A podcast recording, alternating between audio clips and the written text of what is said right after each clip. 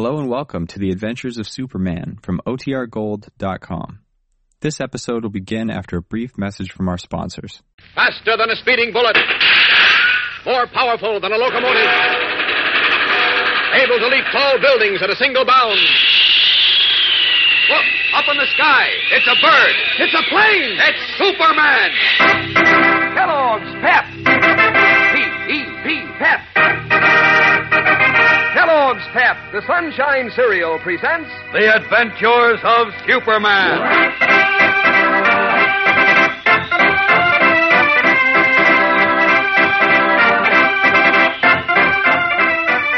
Today, grave danger hovers over Jimmy Olsen as he leaves his home against Clark Kent's orders, hopeful of finding some clue to the mysterious disappearance of Editor Perry White.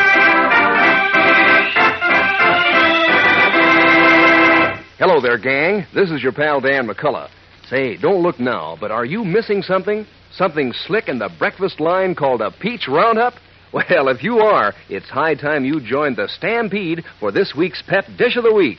Yes, sir, it's peach roundup for you. Now, uh, let me show you the ropes. You lay half a chilled peach in your breakfast dish, cover it with your regular serving of Kellogg's Pep, the Sunshine cereal, and top with the other peach half, round side up.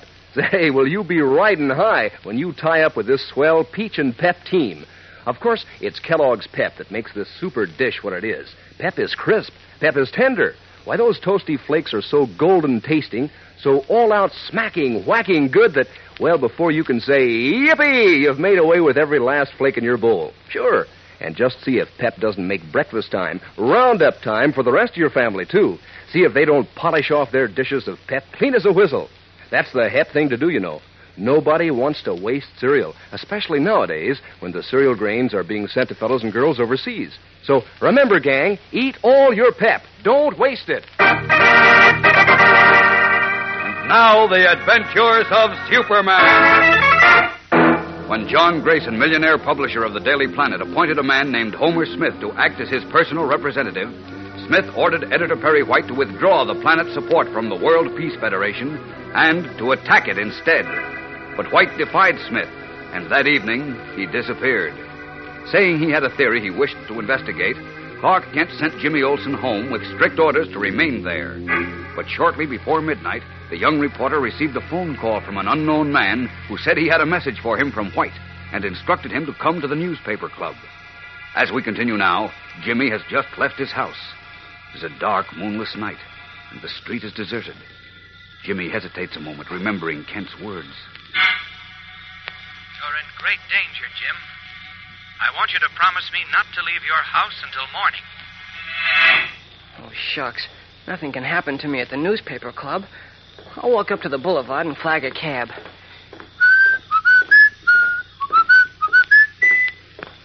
Hey, Uh, wait one minute, kid. Huh? Who said that? Me, I said, don't move. Stay where you are. Terrified, his legs suddenly like rubber, Jimmy stands rooted to the sidewalk, unable to move, as a huge, burly figure steps swiftly from the bushes and looms upon him. The young reporter tries to shout, but his tongue cleaves to the roof of his mouth. Then he recognizes Boris Harchenko, the brawny foreman in the Daily Planet printing room. Boris. Yeah, it's Boris. Oh, boy, did you give me a scare. I, I thought you... Never mind, you thought. Why you do go out of house when Mr. Kent say you stay inside? Oh, did, did Mr. Kent send you to watch me? Yeah. He say, Boris, I think Jim may be in danger. You go see he don't leave house tonight. Also see nobody go in Jim house tonight. Well, I've got to go to the newspaper club. You can come along if you want to. No, you don't go no place. Oh. Mr. Kent, he say, you stay in your house. By golly, you stay in house. Now, look, Boris. Come, Boris, take you inside. No, wait, will you listen? There's somebody waiting for me at the newspaper club. He knows about Mr. White. Eh, what about Mr. White? Well, you know he disappeared, don't you? Yeah, Boris no. He's very sad. Okay, so I got a phone call just now, and this man, whoever he is, said he's got a message for me from Mr. White. Hey, what kind message? I don't know. Now, look, Boris, if you're coming along, let go my arm. I've got to get over to the club, and fast. No, no, Jim. You don't go there. Why? This business is smell very bad to Boris. It smell like funny trick. Uh-uh, I think it's on the level, Boris. You see, I thought it was a trick, too, until he told me to meet him at the newspaper club. But only big shot reporters and editors and correspondents and people like that belong to the club. So nothing can happen to me there. Now, come on, come with me. We've got to hurry.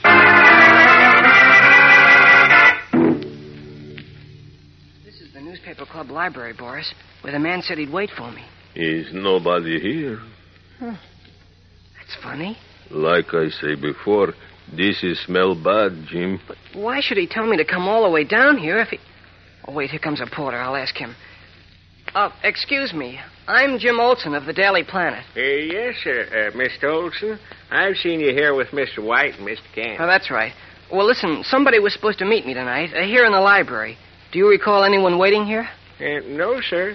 Uh, could you tell me who the gentleman is, Mr. Olsen? Well, I don't know. He just called me up to say he had to see me about Mr.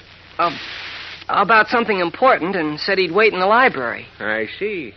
I'm sorry, but I don't recall seeing anyone in here during the last hour. Oh, gosh. I don't understand this at all.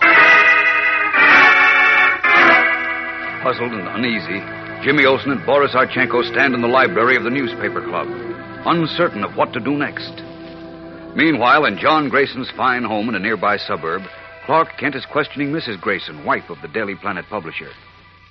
So you don't know where your husband is, Mrs. Grayson? No, I don't, Mr. Kent. He packed a bag and left the house this morning, soon after you and Mr. White had been here. Didn't you ask him where he was going? Well, I. Yes. I. Look, Mrs. Grayson, I'm not merely being curious, you understand. Perry White has disappeared. And, well, it's just possible that Mr. Grayson might be able to help me trace him. I'm terribly shocked about Mr. White, but I really have no idea where my husband is, Mr. Kent. I. Well, I, I did ask him where he was going. What did he say? He said he didn't know. What? He said it depended on how certain affairs developed. Well, that's all he would tell me. That's odd. I'm really quite worried, Mr. Kent. My husband never acted this way before. Well, he hasn't been at all like himself lately either. How do you mean? Well, he's always been so hearty, you know, and good natured. But lately he's been so quiet and distraught. Why, he never even smiles anymore. I tried to talk to him about it several times, but he just snapped at me. It Sounds as if there's something on his mind, doesn't it? I'm sure there is something worrying him, but he won't admit it. And once or twice, Yes?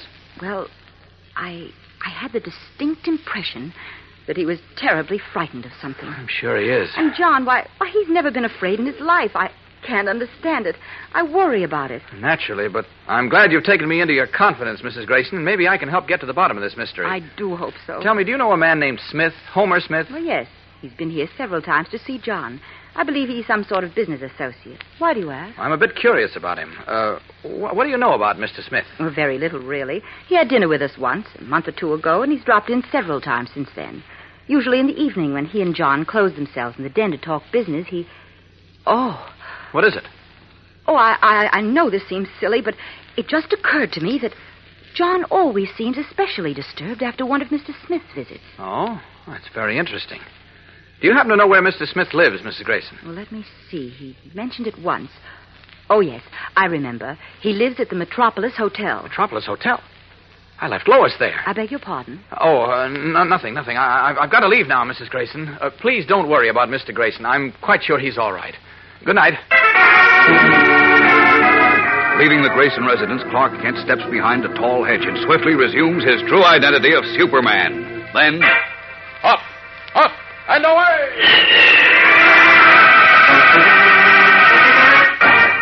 Leaping high into the night sky, Superman streaks back to the city and to the Metropolis Hotel, where the mysterious Mr. Homer Smith lives, and where Lois Lane is supposedly still waiting for Kent's return. Meanwhile, Jimmy Olsen and Boris Archenko, after fruitless questioning of clerks and page boys, have left the newspaper club and entered a taxi which was waiting at the curb. I can't understand why this guy phoned me and said he had a message from Mr. White and then wasn't at the club. It doesn't add up. No, all I know is whole thing still smell bad, Jim. Very bad. Where to, gents? Uh, 1623 West. What? The driver, he asked where we go. Uh, 1623 Quiet, West. Boris. What did you say, driver? I said, where do you want to go? 1623 Western Avenue. Okay. Hey, what for? Boris, Boris, it's him. Him who? This taxi driver. He's the man who phoned me tonight. What? Yes, I'm sure of it. Now that I got a good look at him, I know he's the guy who drove Mr. White from the Balsam building when the chief disappeared. Boy, are we in a spot. His mouth dropping in shocked amazement. Boris Archenko looks from the excited Jimmy Olsen to the wiry, red-headed little driver at the wheel of their cab. We'll return in a moment for the tense climax of today's episode. So stand by.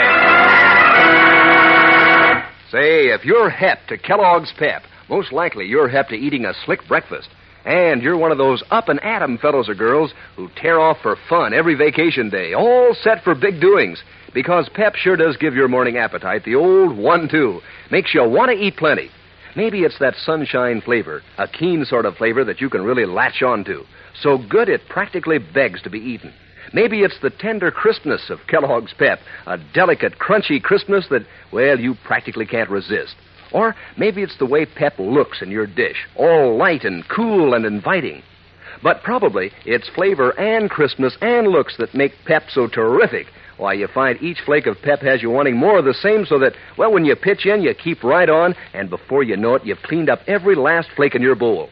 And that's the right idea, especially nowadays, because the cereal grains are being sent to give that good grain nourishment to fellows and girls overseas. So get hep to pep, gang. Just remember, eat all your pep. Don't waste it. After boarding a taxicab which was standing in front of the newspaper club, Jimmy Olsen gasped, then said excitedly to Boris Archenko, the Daily Planet printing room foreman, Boris, the guy who's driving this cab is the one who phoned me tonight. What? Yes, I'm sure of it. What's more, he's the one who drove Mr. White from the Balsam building when the chief disappeared. You sure, Jim? I'm positive. He's the same little red-headed guy. Uh-huh. What'll we do, Boris? You no worry, Jim. I fix him good. What? Say, what's he turning into this alley for? Leave him to me, Jim. I take care of this fella. You're not taking care of anybody, big boy. Look out, Boris. He's got a gun. Yes, and it's loaded. So you did remember me as the driver of Mr. White's cab, eh, Olsen? Huh? Well, what do you mean? I heard you just now. That's why I got you down to the newspaper club tonight, so I could pick you up in my cab and find out if you could identify me. Now, wait a minute. I... Well, you recognized me all right, and that makes it too bad for you, Olsen, and for your big friend here. Step out of the car, please. This is the end of the line for you. Trapped in the back of the taxi, Jimmy Olsen and Boris Archenko gaze into a gun muzzle, leveled at them by the red haired driver. And although they're scarcely one block from a busy street, in this deserted alley, the block might as well be a mile. There's no one to see or to hear what is going on. What will happen? What is behind this mysterious menace, which has thrown a millionaire publisher into deadly fear, has caused the disappearance of editor Perry White, and now threatens the lives of Jimmy Olsen and Boris Archenko? Tomorrow's episode is a thriller, gang, so don't miss it. Tune in, same time, same station. And remember, for breakfast, it's Kellogg's Pep. For excitement, the adventures of Superman.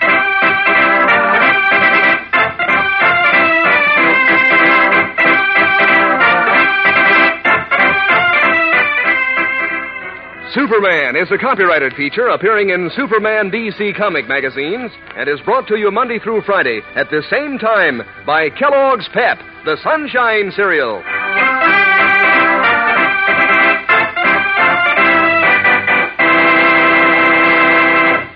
You know, gang, famous names make history. And Kellogg, the greatest name in cereals, has made history with good breakfast eating for a long time.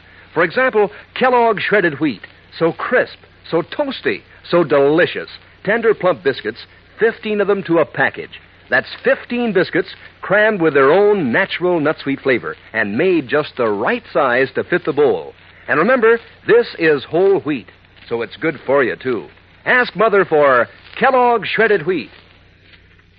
And be sure to be with us tomorrow for the thrilling adventures of Superman. This is the Mutual Broadcasting System.